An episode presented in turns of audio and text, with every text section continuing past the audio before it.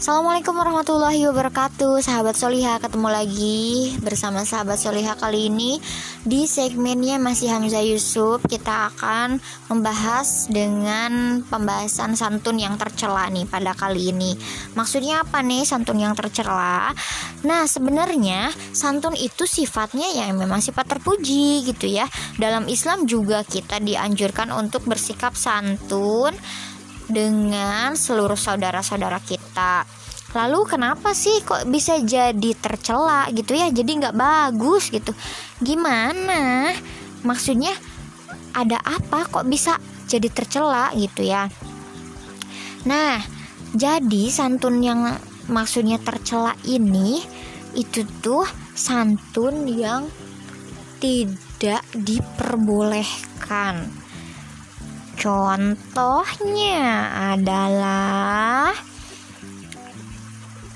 Nah, di sini um, dulu ya, dulu waktu pas ada Rasulullah ini nikah nih sama Zainab gitu ya, menikahi Zainab.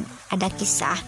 Kemudian para tamu kan hadir tuh ya, resepsi biasa gitu, resepsian.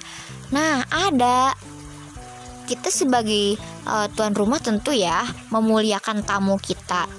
Nah, tamu-tamu yang hadir ya, alhamdulillah ya merasa senang gitu.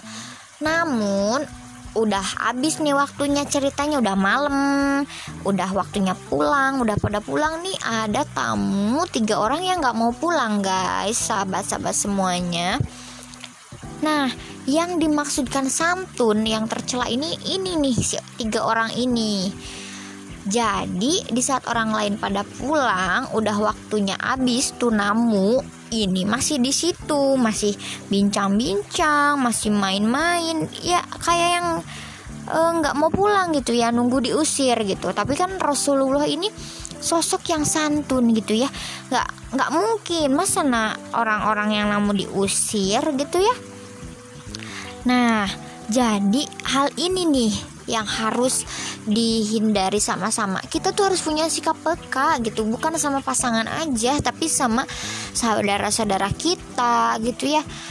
Masa gitu namu sampai malam masa namu pagi-pagi nah ini juga nanti berhubungan juga sama adab kapan kita bertamu ya kapan kita nelpon bahkan saat kita menghubungi saudara kita atau nge WA sekalipun itu ada adabnya. Jam berapa kita boleh nge WA gitu kan istilahnya ya. Jadi uh, santun yang tercela ini saat ini memang banyak nih contohnya.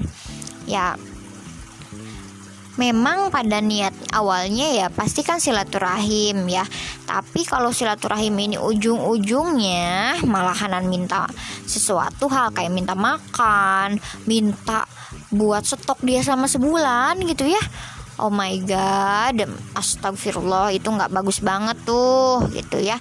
Niatnya sih bagus silaturahim, tapi ada sesuatu di balik sesuatu kan nggak boleh juga ya. Nah, jadi memang ada kebaikan tapi sebetulnya itu mengandung juga hal-hal yang tidak diindahkan. Itu aja short podcast kita kali ini. Mudah-mudahan bermanfaat. Dan sampai ketemu lagi. See you next time. Selamat menunggu berbuka puasa sahabat solihah. Assalamualaikum warahmatullahi wabarakatuh.